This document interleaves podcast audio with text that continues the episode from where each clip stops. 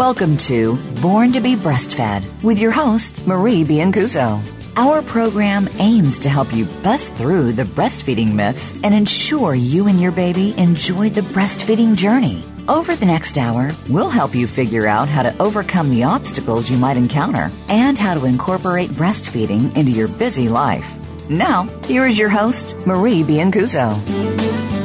Hi, everyone. I'm Marie Biancuzzo. Welcome to Born to be Breastfed, where I'll be your host for the next hour. I'm so glad that you could join us today. I'm actually just so really glad that I have a show because I'm I'm I'm always kind of excited to do the show, but today especially so because I get to talk about the pre the myths that occur as related to breastfeeding your preterm baby. Now, interestingly enough, I started working with preterm babies uh, really kind of before I started working with term babies. And so I think that they're really in a little special class all of their own, but they do have some things going on that make it especially important for me to bust the myths that we're going to talk about today. I have 10 myths, and I will go through each one of them. Let me just start out by saying why this show is important to you.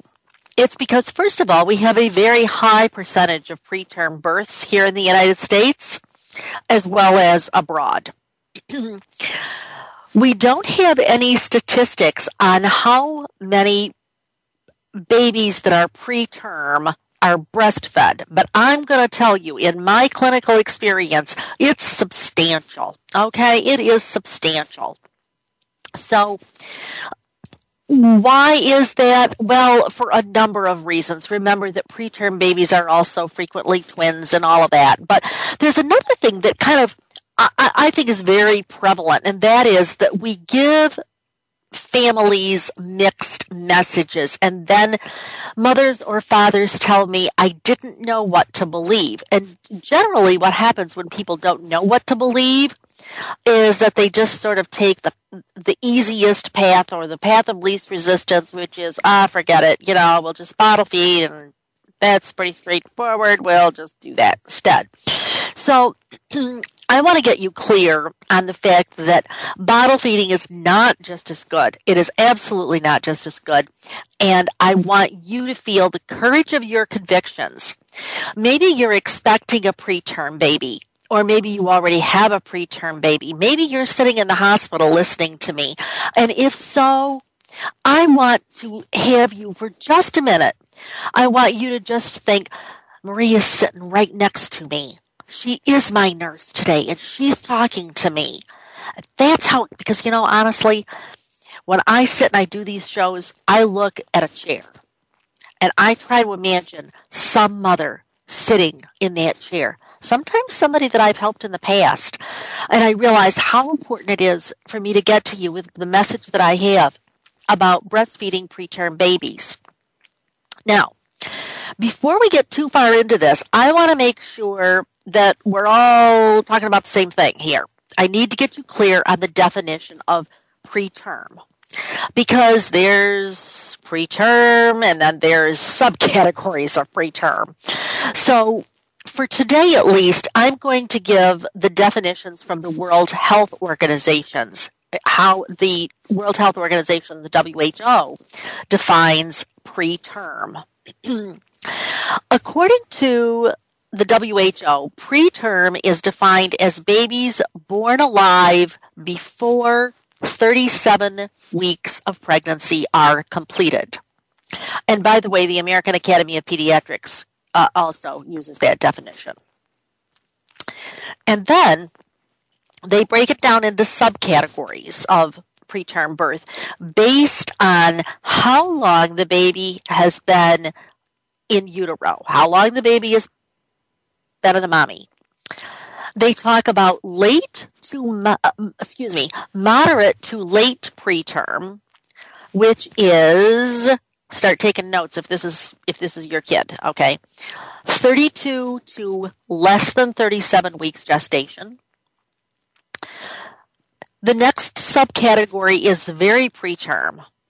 28 to less than 32 weeks gestation. And finally, the WHO says extremely preterm is less than 28 weeks gestation. Now, the American Academy has slightly different, it's pretty pretty similar. So I'm just going to go with the World Health Organization now because I know that I have listeners in more than just the US. So then technically a baby can be classified as being preterm if he's been in utero for fewer than 37 weeks uh, completed. For purposes of this show, though, I do want to say that usually when people ask me about preterm babies, they're talking to me about the babies who are at least moderately preterm and maybe even more so. Now, this gives me an opportunity to say that some people just assume that just because a baby weighs less than five pounds or some other amount of weight, whatever it is, that he's preterm. But actually, that's really not right. A baby can be very small for gestational age, but that doesn't necessarily mean that he was born before a full term gestation. So, as I'm going to talk about babies on this show today, I generally mean those babies that were born before term and they are of low birth weight. And generally, when people tell me about the myths they've heard, they are often, if not always, referring to babies that are moderately or very or extremely preterm. So you're kind of, I'm, I'm going to kind of pick the middle of the road here a little bit today. Understand that what I'm going to talk about pertains mostly to those babies that are younger and smaller, but the, the you should also know that especially you know, usually my shows are more geared towards the baby that is full term and healthy. But today, I really want to impress upon you that the information that I'm going to give on my show or my websites does not provide any medical advice. Information on my websites or the radio show is provided for informational purposes only. It is not intended as a substitute for the advice provided by your physician or any other healthcare professional you should always speak with your professional or uh, your your physician or a different healthcare professional before deciding on or declining any medical treatment for yourself or for your baby. So, information provided on the websites or the radio show, uh, or any use of products or services that I might mention or that my guests might mention. Uh, today, I guess it's just me, huh? Uh, but it does not constitute a doctor patient relationship between you and me. So I'm going to whip through here. What are the 10 myths that I see? Number one, preterm babies must learn to take a bottle before they can take a before they can breastfeed. Number two, preterm babies must be given formula supplements or fortifiers. Number three, uh, I think I squished those together, so I think those are two and three. Oh, no, excuse me. Number three. Uh, preterm babies can't come out of the incubator to breastfeed because they might get cold. Number four. Formula is just as good as donor milk for preterm babies. Number five. Breastfeeding is too hard for term, preterm babies. Number six, breastfeeding is not possible for preterm infants before, take your pick on this. I've heard before 32 weeks, before 33 weeks, before 34 weeks gestation or postmenstrual age. I've heard all of those. Very arbitrary numbers. Number seven, uh, breastfeeding is not possible unless the mother uses a nipple shield. Number eight, preterm infants cannot breastfeed for more than 20 minutes at a time. Number nine, all breastfed preterm babies must be weighed before and after every breastfeeding. And number 10, breastfed preterm babies must be held in the transitional hold. So, what I'm going to do, I hope, here is get at each one of those. So, let me start at the very beginning where I talked about number one preterm babies must learn to take a bottle before they can breastfeed. This is a myth. This myth really focuses on the mechanics of the oral mechanisms of sucking or suckling.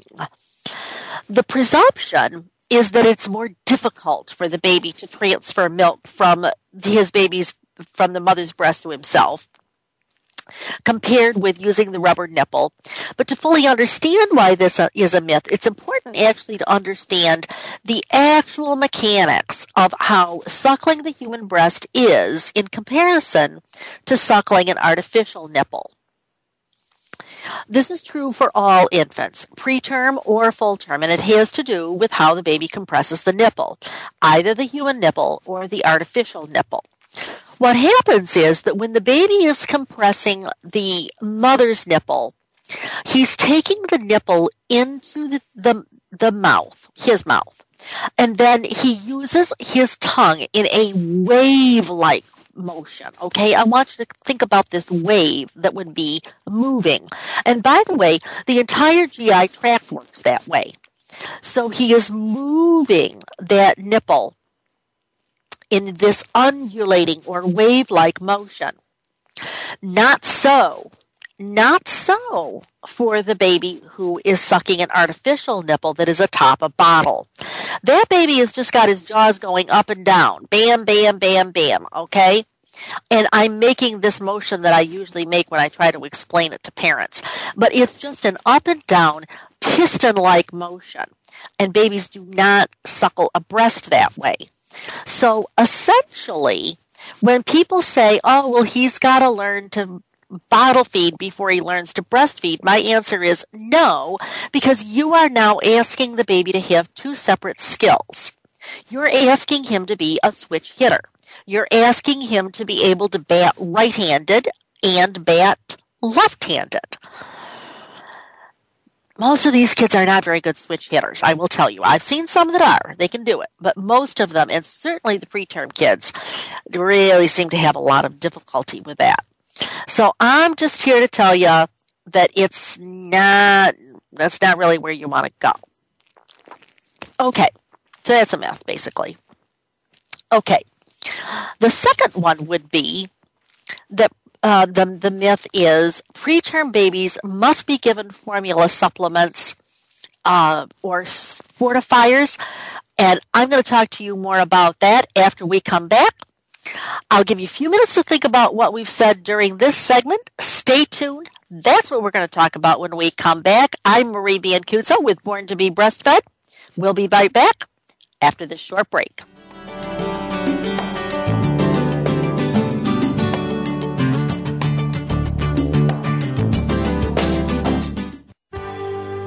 Your life, your health, your network.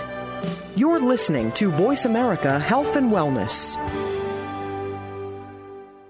Breastfeeding Outlook, owned and operated by Marie Biancuzzo, is America's premier provider of breastfeeding education. If you're a nurse, lactation consultant, dietitian, midwife, physician, doula, or other professional, Breastfeeding Outlook is your source for CERPs nursing contact hours, and CEUs to meet your certification or licensure requirements in all 50 states. Join Marie at a seminar in one of many U.S. cities or learn online. Marie has helped thousands to pass the IBLCE exam on the first try, and she can help you too. Call to find out how to get an easy payment plan for Marie's IBLCE exam prep course. And if your hospital is seeking the baby friendly hospital designation, we can help you with that too through expert training and value based consultation. We have a variety of packages to meet your needs without breaking your budget. Sign up for a live or online course or inquire about training today. Please visit breastfeedingoutlook.com or call us at 703 787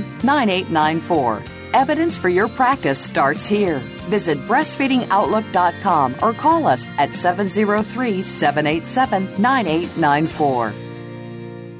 Nine different energy systems make up the energy body. Energy is all around us and connects us. Energy exerts a major control over our biology and is a big reason why you should be tuning in to Energy Medicine and Optimal Health with your host, Dr. Ann Dietly. We'll explore energy balance techniques, tips, and patterns to keep your flow of energy optimal to maintain maximal health. By adopting these techniques, you will keep your energy body and physical body in harmony. Listen for Energy Medicine and Optimal Health Mondays at 7 p.m. Eastern Time, 4 p.m. Pacific Time on Voice America Health and Wellness.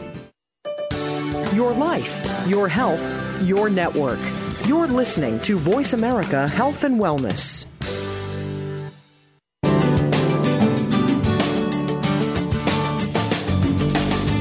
You're listening to Born to be Breastfed. To reach Marie Biancuzzo or her guest on today's program, please call 1 866 472 5792. That's 1 866 472 5792. You may also send an email to radio at borntobebreastfed.com. Now, back to the show.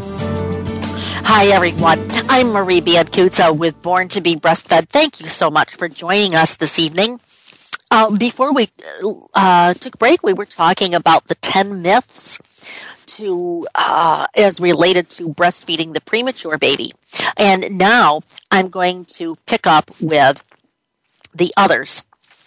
Okay, here's the second one that I hear quite a bit. And by the way, I just took these myths from the stuff that I've been hearing for the last 30 plus years. And unfortunately, these myths are not completely unchanged, but are very, very similar to what I've been hearing for years. Uh, the second one I often hear is preterm babies must be given formula supplements or fortifiers. No, that is a myth. Not all. Not all preterm babies need to be supplemented with formula. Not all preterm babies need to have fortifier. And by the way, you need to be really clear that these are two different things. So let me first take on the formula and then I will take on the fortifier, understanding that those are two different products. Uh, you know, most of the time, nobody really gives a rip about what I say. In fact, sometimes I don't give a rip about what I say. What I really look for and what you should look for is what the authorities say there was a massive, massive, massive summary. I'm talking like 130 some pages that talked about the effects of human milk that was published by the World Health Organization. And the authors on that were Edmond and I believe her, her name is Bahl, B A H L. I apologize if that person is listening and if I've butchered their name. But basically, the policy statement from the World Health Organization and UNICEF and other national and international documents point out how important it is for preterm and small for gestational age infants to have their own mother's milk. So here I'm talking about the milk, okay, the fluid. Whereas a couple of minutes ago, I was talking about the mechanics of getting the fluid. Okay? So, I think that there is great agreement that human milk is ideal for all babies and human milk is ideal for preterm babies. So you got to say to yourself, well, uh, you know, how exactly did this myth get going in the first place? I don't know. You know, one of the things that I hear swirling around is the idea that formula has more calories than mother's own milk. Um, that may or may not be the case. It's really important to realize and uh, what what are you comparing to what here? Now, usually when we talk about the number of calories in human milk, we talk about approximately 20 calories per ounce. And if you come to the many courses that I'm offering in the spring, I'm going to be uh, I'm going to be giving my comprehensive course three more times this spring, and um, yeah, I think like six or seven of the review courses, and you will hear me say that it's 20 calories per ounce, and that's sort of true, but that is the average. As you might imagine, the more fat that a mother's milk contains, the more calories that there will be in her milk, maybe your milk. Now, if you've ever known anybody who works in a milk bank, you might ask her how many calories she sees in human milk, because they actually look at that, by the way. And she will probably tell you that some batches have as little as 16 or 17 calories per ounce while other batches have as many as 26 or more calories per ounce. I think you see where I'm going with this, which is don't assume that the standard formula, which by the way is 20 calories, is going to provide your baby with more calories. That may or may not be the case. Now, there certainly are some special preterm formulas, and those are indeed used for preterm babies, and heaven knows I've fed those to kids more times than I can count. Uh, there are different ones. Sort of the original one was 24 calories. They've also got a 22 calorie, and I actually I read about the newer ones that are as much as 30 calories. But what I think you you see where I'm going here is that please don't think that just because it's formula that it automatically has more milk because that's just not the case. So, is human milk a good thing for the preterm babies? Yes.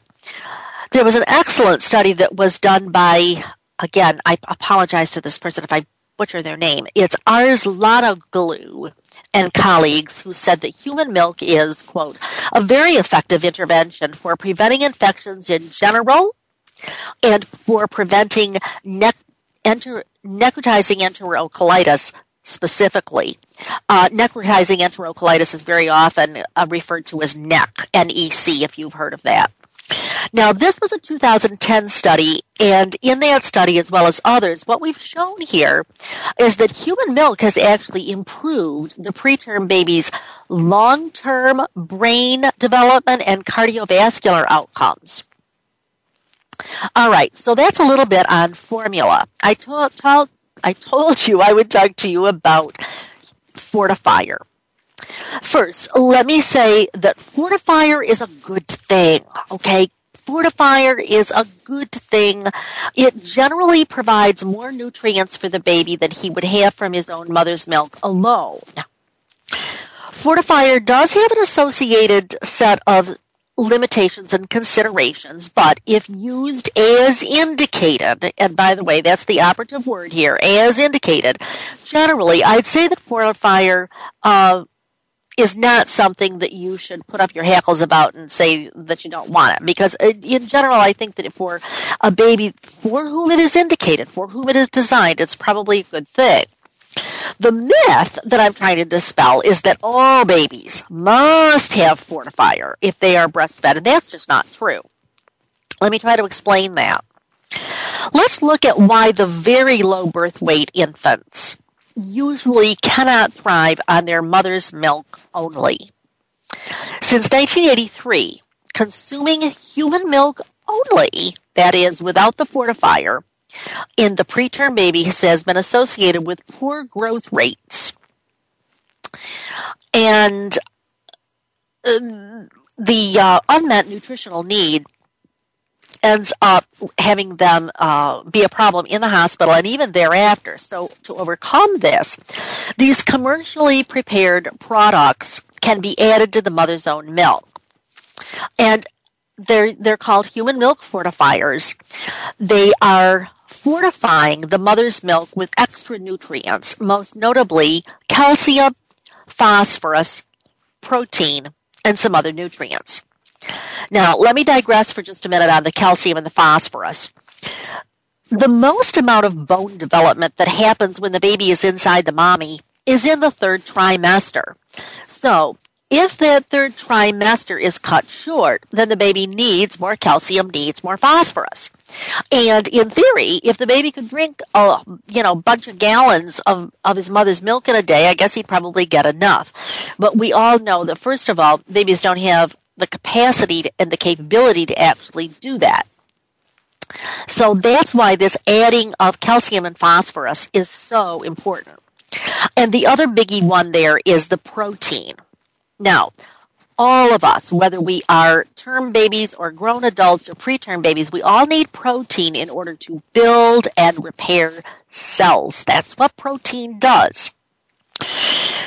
Now, where people get confused here is they just think, well, more calories and more calories would be a good thing and blah, blah, blah, blah, blah. And it's like, no, no, no, no, not really quite. You don't quite have it right. Fortifiers are indicated when the baby's birth weight is less than something in the hospitals where I've worked, it's generally either less than 1,500 grams or less than 1,800 grams. Usually there's a policy in the hospital, or it might just be the neonatologist's judgment, but in any event, we're not talking about the kids that are a little bit preterm. We're talking about the kids that are a lot preterm. So, if this very low birth weight baby can't tolerate a big enough volume of milk, then using the human milk fortifier is generally kind of the way we go. All right? Now you can perhaps see why I'm trying to dispel the myth that all preterm babies need fortifier because that's just not true. It really depends on how preterm the baby is, how much they weigh, and their individual needs. So it's not there just to put weight on the baby, although it is certainly helpful for that. But it is there because it has this extra mixture of nutrients that the baby would not get from just the mother's milk alone. I have time to buzz by. Oh no, I don't have time to buzz by the um, the, the one on the incubator. No, because that is one that is going to take me a little bit longer uh, I can let me just see. Let me just see how. how oh, you know what? I can talk just a minute about formula. Here's the uh, fourth one. So I'm going to skip to myth number four. That formula is just as good as donor milk for preterm babies. That is a myth. There is nothing that is as good as human milk for human babies. Now, clinically, the use of donor milk which by the way comes from a in my world it comes from a donor milk bank it is pasteurized and it's it's a it's a milk bank that's what i'm talking about uh, it is more likely to prevent NEC. We just talked about NEC, as well as reducing feeding intolerance. It has also been um, shown to improve long-term outcomes in premature infants. Now, both parents and providers usually express concern about whether or not the baby will grow more slowly if the donor milk is used. And they also worry about whether or not um, the components of, of pasture, the, the components of the milk will be so much destroyed with pasteurization, and that kind of does actually happen with donor milk. Then they worry about the storage as well, and I get that, okay? Because here's the thing whenever you expose human milk, to extreme temperatures, such as you would find in deep freezing or such as you would find in pasteurization, then yes, uh, it, it, it's not quite as good as if it would have been fresh. But that being said, Research shows that babies grow just as well when they have donor milk, actually just a tad better. So growth should not be a concern. And again, it's not Marie talking. That was a wonderful study that was done by Giuliani in 2012. So, when a baby is not fed human milk, he has a higher risk of morbidity or mortality. And according to the World Health Organization, donor milk is always or almost always a better choice than formula. If you have a preterm baby, you should seriously explore the possibility of banked donor human milk for your child. If it were my child, I would be pushing for it because I believe we now have enough evidence to show that banked donor milk should be the standard of care for all preterm infants. Okay, when we come back, we will be taking on some more myths. I'm Marie Biancuzzo. You're listening to Born to be Breastfed. We'll be right back after this short break.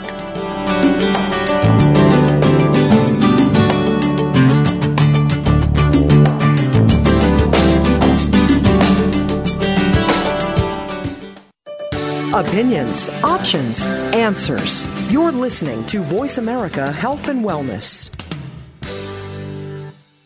Breastfeeding Outlook, owned and operated by Marie Biancuzzo, is America's premier provider of breastfeeding education. If you're a nurse, lactation consultant, dietitian, midwife, physician, doula, or other professional, Breastfeeding Outlook is your source for CERPs, nursing contact hours, and CEUs to meet your certification or licensure requirements in all 50 states. Join Marie at a seminar in one of many U.S. cities or learn online. Marie has helped thousands to pass the IBLCE exam on the first try, and she can help you too. Call to find out how to get an easy payment plan for Marie's IBLCE exam prep course. And if your hospital is seeking the baby friendly hospital designation, we can help you with that too through expert training and value based consultation. We have a variety of packages to meet your needs without breaking your budget. Sign up for a live or online course or inquire about training today. Please visit breastfeedingoutlook.com or call us at 703 787 9894. Evidence for your practice starts here. Visit breastfeedingoutlook.com or call us at 703 787 9894. Have you had a chance to check out Voice America's online magazine and blog, Press Pass? If you love our hosts and shows, check out articles that give an even deeper perspective, plus topics about health and fitness, movie reviews, philosophy, business tips and tactics, spirituality, positive thought, current events, and even more about your favorite host. It's just a click away at vapresspass.com. That's vapresspass.com. VA Press Pass by Voice America. All access, all the time. Opinions, options, answers. You're listening to Voice America Health and Wellness.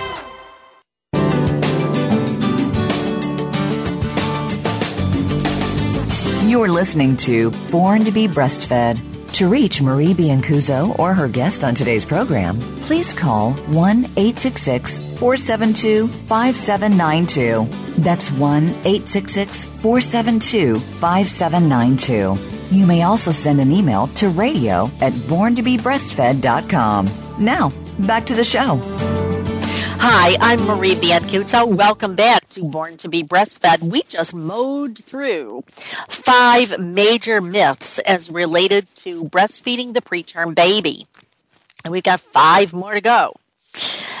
And here's what I'm going to do I'm actually going to talk just a little bit about the incubator and then I actually have some questions from people, and I'm going to take those on at the end of the show if we get time, because I could just talk about this one forever and ever and ever, and I want to make sure that we get through all 10 of the myths.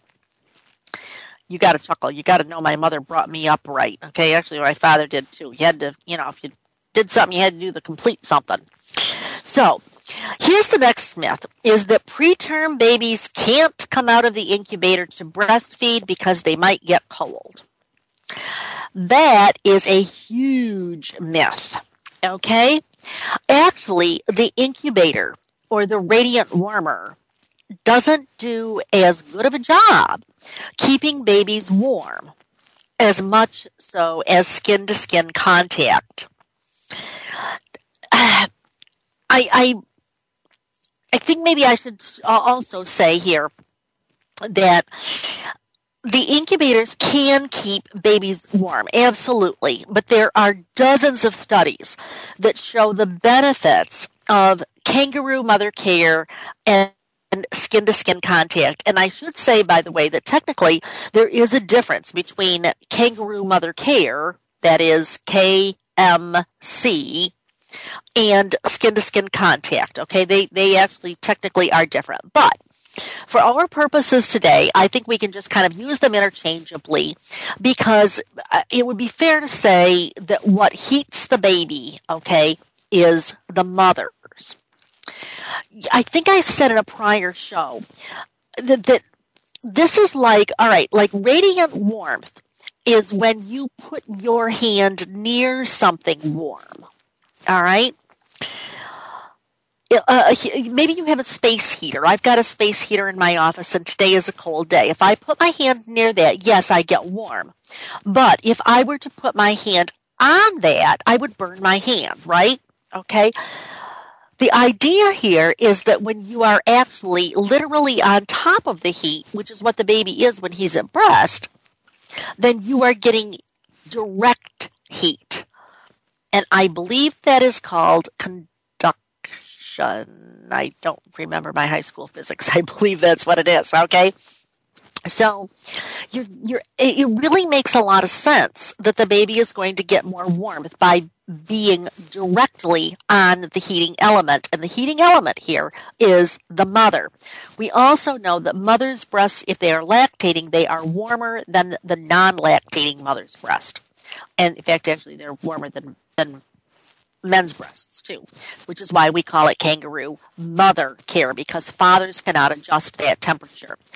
I, I could just talk tons and tons and tons. This could probably be like a whole show. Uh, I'm going to give you just a little tiny snippet here. A landmark randomized control trial, and you know that those are the Cadillacs of of, of studies a landmark randomized controlled trial done by internationally recognized Dr. Nils Bergman showed that, and I quote, newborn care provided by skin to skin contact on mother's chest results in better physiologic outcomes and stability than the same care provided in closed, servo controlled incubators. I will repeat that. Bergman's study showed that, quote, newborn care provided by skin to skin contact on the mother's chest results in better physiologic outcomes and stabilities than the same care provided in closed servo controlled incubators. Then Bergman's study goes on to say, and I quote, the cardiorespiratory instability seen in separated infants in the first six hours is consistent with mammalian, quote, protest despair, unquote, biology with, quote, hyperarousal and dissociation, unquote, response patterns described in human infants. Newborns should not be separated from their mothers. This is so important. Yes, I just told you that you can heat your baby better than the closed servo controlled incubators. And not because I said so, but because research, beautifully done research, has shown that. okay, you know I could keep talking about that one, but I will try to contain myself. I want to move on to uh, myth number five. Breastfeeding is too hard for preterm infants. And I've heard that myth as sometimes, oh, it takes too much energy, it tires them out, it's too much work. Use whatever words you want to, but that's basically what people are telling me. Listen, preterm babies do tire easily. There's no question about that. But it's inaccurate to leap to the conclusion that breastfeeding is more difficult, or breastfeeding is more strenuous, or burns more calories, or whatever it is, as compared to feeding from the bottle. There are a number of studies that have shown that, in fact, breastfeeding is actually easier for babies than sucking the artificial nipple. I do believe that there were some studies that were done a very long time ago, but the earliest studies that I can remember were those that were done by Dr. Paula Meier.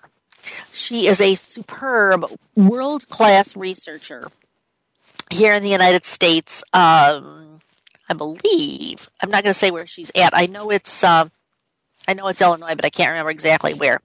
And in her study that was dated 1988, I swear, this is one of the best kept secrets because people keep acting like this information is, isn't out there, but it is out there, and it's been out there for what 25 years or more basically, what she did was she studied the infants who weighed less than 1,500 grams at the initial oral feeding. Now, these kids are really, really little, okay? They were continuously monitored during 71 feeding episodes. There were 32 bottle feeding and 39 breastfeeding episodes. Each baby served as his own control. That is, the same babies were studied while breastfeeding and while bottle feeding.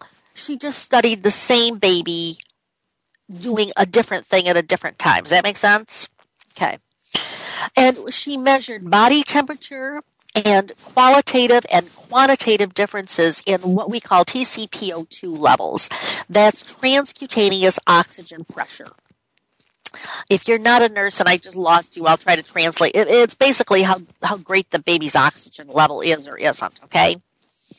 And the tissue oxygenation of the baby's skin differed markedly from breastfeeding to bottle feeding during the episodes immediately post feed and 10 minutes after the feed. All right? Typically, the bottle fed baby had a decline in tissue oxygenation during the period of intake and then a return to near baseline levels uh, as sucking ceased. A plateau at or near the baseline when the baby rested and burped, and a gradual decline in tissue oxygenation from the end of the feeding until about 10 minutes after the feeding was completed. The lowest oxygenation was always recorded when the infant was suckling the bottle nipple. But in breastfed infants, it was different, okay? There certainly was a fluctuation in tissue oxygenation from baseline, but those fluctuations were minimal as opposed to the very large declines in baseline that happened with the bottle feeding kids. All right? So breastfeeding generally lasted longer than bottle feedings. And the author suggests that infants may be able uh, unable rather to tolerate longer bottle feedings because the fatigue that results uh, from their respiratory effort. Infant temperatures increased also during the breastfeeding, but not during the bottle feeding. Hello, that figures with what I just told you a few minutes ago. Now, here's another one. This is number six. Breastfeeding is not possible for preterm infants before 32 weeks or before 33 or 34 weeks, whatever it is. Take your pick. I've heard them all. Um, that's probably a myth. First of all, let's talk about what I mean when I say post menstrual age or PMA. By the way, the Europeans always say PMA, postmenstrual age. I think it's more useful than what we in the US talk about. So I talk about postmenstrual age. It means the number of weeks that the baby has been alive, either inside the mommy or outside the mommy. Intrauterine or extrauterine. So if the baby was born at 30 weeks gestation, if he's now two weeks old, you could say that he's 32 weeks postmenstrual age. Now, when you start talking about stuff that is not possible, you better be prepared for some kid to actually be a breastfeeding athlete because trust me, those kids are out there. Don't take my word for it, though. Look at the research done by one of my heroes, Dr. Kerstin Nyqvist. She relates a most interesting case study from Europe. By the way, I had dinner with her a couple of years ago, and she's just positively delightful as well as brilliant. And in that study, she shows how one infant born at 27 weeks gestation and four days and weighing 177, excuse me, 1,177 grams was given the opportunity to suckle when she, the baby, was only 11 days old. That is, by now, the baby is exactly 29 weeks post menstrual age. The mother was shown how to observe for subtle cues that her baby was displaying, including approach avoidance behaviors, and the baby was able to take in 11 milliliters of her mother's milk while she suckled. Now, intake is a prominent worry among mothers for preterm babies, and I get that, okay? But at least for this baby, she was taking in milk. And you will see that in uh, another study by Nyqvist, what she showed was that babies were able to transfer at least five milliliters. This was her 1999 study, actually. Um, and they could take about 80% of the prescribed volume of milk that they were supposed to be taking. So the moral of the story here is will your baby at 32 weeks or 30 weeks or 29 weeks postmenstrual age, will your baby take in that much milk? I don't know. But the fact that one kid can do it, has done it, has proven it, that means that others might be out there. So don't accept any kind of arbitrary number those arbitrary numbers usually give me like doo doo. I want to put my antennas up when somebody says an arbitrary number. Okay, then we're coming up to a break. I'm Marie Biancuzzo with Born to be Breastfed. We'll be right back after this short break.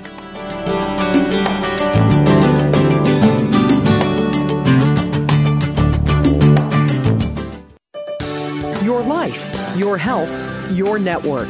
You're listening to Voice America Health and Wellness. Breastfeeding Outlook, owned and operated by Marie Biancuzzo, is America's premier provider of breastfeeding education. If you're a nurse, lactation consultant, dietitian, midwife, physician, doula, or other professional, Breastfeeding Outlook is your source for CERPs, nursing contact hours, and CEUs to meet your certification or licensure requirements in all 50 states. Join Marie at a seminar in one of many U.S. cities or learn online. Marie has helped thousands to pass the IBLCE exam on the first try, and she can help you too.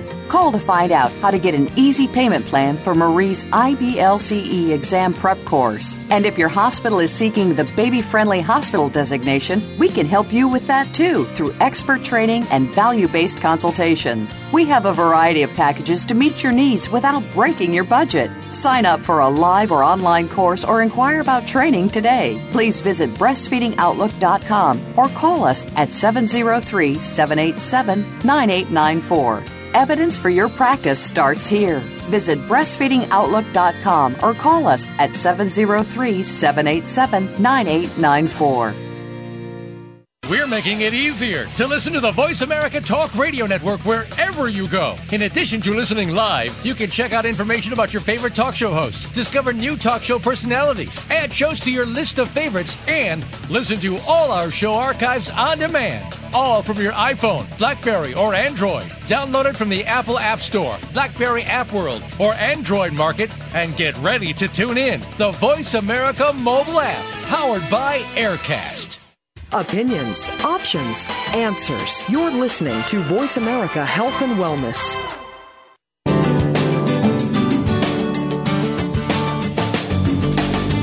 You're listening to Born to be Breastfed.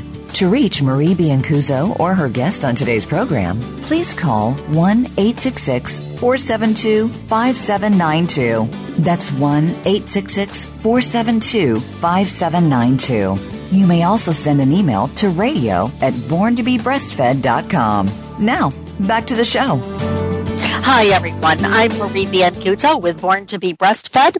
We're here today talking about the myths that I've heard over the years about breastfeeding for preterm babies. And I've just mowed through the first, I think, six myths. I'm going to finish up with quickly with seven, eight, nine, and ten. Oh, brother, how am I going to mow through those? Okay, well, first of all, uh, this one is one that I've heard too. Breastfeeding is not possible unless the mother uses a nipple shield. That is a myth. Uh, there certainly are premature babies who do just fine without the nipple shield. I would also be willing to admit that there are some preterm babies for whom the nipple shield really seems to help. You know, I am always reluctant to suggest the shield. I think that the research that has been done on the usefulness of shields is, frankly, not as strong as I'd like it to be. And I'm also aware that using the shield can bring up some other issues. But that being said, when the shield is given and the mother lights up like a Christmas tree when her baby successfully attaches to her breast, well, I, I, don't know how you measure that in a research study. Okay, I love looking at that that look on the mother's face. I am not a fan of shields. Uh, I do prefer to avoid them, but on the other hand, um, I must say that I have a few very, very good friends whom I love and respect, and they've successfully used the shield with mothers and preterm babies. Uh, what I would like to say, though, is that the myth, as I've worded it, is correct, and I've worded it the way I've heard it. Um, I mean, the myth. What, what I said about the myth is what I've really heard, but but the myth is untrue. Okay, breastfeeding most certainly is possible for the preterm baby, even without using the shield. I would probably say about that uh, what it really comes down to is like anything else look at your indications look at the benefits look at the risks the alternatives before deciding on a course of action to take myth number eight preterm infants cannot breastfeed for more than 20 minutes at a time. This makes me crazy. This is a myth. It is a long standing myth but it's a myth. When I teach my lactation exam review course to people who have been lactation consultants for 10 or 20 or 30 years, I am astonished at the number of experienced lactation consultants who, when I ask them for a show of hands, think that 20 minutes is the magic number for how long a preterm baby should breastfeed. Well, the first serious problem with that is that this limit of 20 minutes seems kind of goofy to me because I don't really know what that means. I have helped Uh, I don't I have no idea how many preterm babies. And I find that I don't really know what I'm supposed to be timing it. Like, does that mean from the time that the baby comes out of the warmer? Does that mean from the time that the baby actually gets up to the breast? Does that mean from the time the baby is awake and he's actually kind of making some attempts or or what? I would also say that anytime that you get these arbitrary numbers, that should put your antenna up. There is a much more useful way to look at how long the baby should be breastfeeding, and that is look at the baby. Look for signs that the baby is overstimulated or possibly fatigued. Anytime that you see uh, what in the business we tend to call signs of avoidance. Things like yawning or grimacing, sneezing, hiccuping. Have you ever noticed how those preterm kids, those really little bitty kids, the three pound type kids, they will hiccup all the way to their backbone. They look to me like they're going to break in half. Um, uh, they'll do sighing or, or sometimes coughing, like But the one thing that I notice that is especially distressing is they do airplaning and finger splaying. They'll throw out their arms and their fingers go wide apart from each other. That is a sign that they are overdone. They are overstressed. Uh, uh, a lot of times you'll see that in the incubator. And that is generally a sign that the baby wants to be with the mother. But I think that you'll see that too anytime that the baby gets overstressed and you're still trying to get him to eat and he's like, no, no, no, I, I, I, I just like cut me a break here. I just, I, I did as much as I'm going to do. Just, okay. That's the time that the baby is trying to tell you he's done. Myth number nine all breastfed preterm babies need to be weighed before and after every feeding. Not all. Some, some preterm babies, or many, but certainly not all. Weighing the baby before and after every breastfeeding is usually called test weighing, and it can be a very valuable way to determine how much the baby is transferring to himself while he's nursing. But um, it should only be done in cases where it's usually done to determine how much milk the baby is taking or for the doctor or the nurse practitioner whoever it is to determine how much more supplement that baby should get so again I think it really depends on how preterm we're talking here because we talked about those subcategories of being preterm. And then it also depends on what the purpose is and what's going on. Now, the 10th myth that I've got for you is that breastfed infants should be, uh, must be held in the transitional hold. Um, that's a myth. Let's talk about what the transitional hold is. It's also called the cross cradle. And for listeners who have my book, it's on uh, I think it's in chapter 10 somewhere, and there's a picture of the baby in the transitional hold or sometimes cross, cross cradle hold. And I would readily agree that the transitional hold may be extremely useful for helping the preterm baby to breastfeed. Why so? Well, because most babies, whether they're preterm or even if they're full term, generally what happens is that their head is the heaviest part of their body. And so their muscles that bring the head forward are fairly weak. And so you end up with kind of this head lag. Okay, the head goes towards the baby's back. So the transitional hold helps to overcome that problem of a heavy head and the weak muscles. I like the transitional hold, and I've suggested it to many mothers, particularly those who have preterm babies, but I don't think it's absolutely necessary to use. I've seen some babies who do perfectly fine without it. In terms of general holds, I would also say you could use the football hold, and that will help with those weak muscles, but there's a number of other kinds of things that you can do as well. The, uh, more techniques that we could talk about some other day. So then, I hope that what I've really helped you to do today is to look at all of these myths and to try to pull out for yourself what's real, what's not real, what pertains to your preterm baby as opposed to a different preterm baby, and realize that not all babies that are preterm are exactly alike. Okay? I want to remind everyone please send me your questions to radio at borntobebreastfed.com. That's radio at borntobebreastfed.com. and realize that I am your source for evidence based practice in your city or on the web.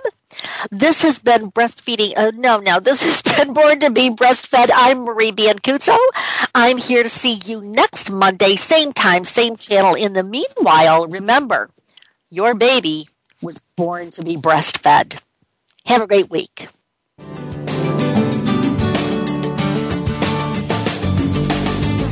Thank you for tuning in this week to Born to be Breastfed.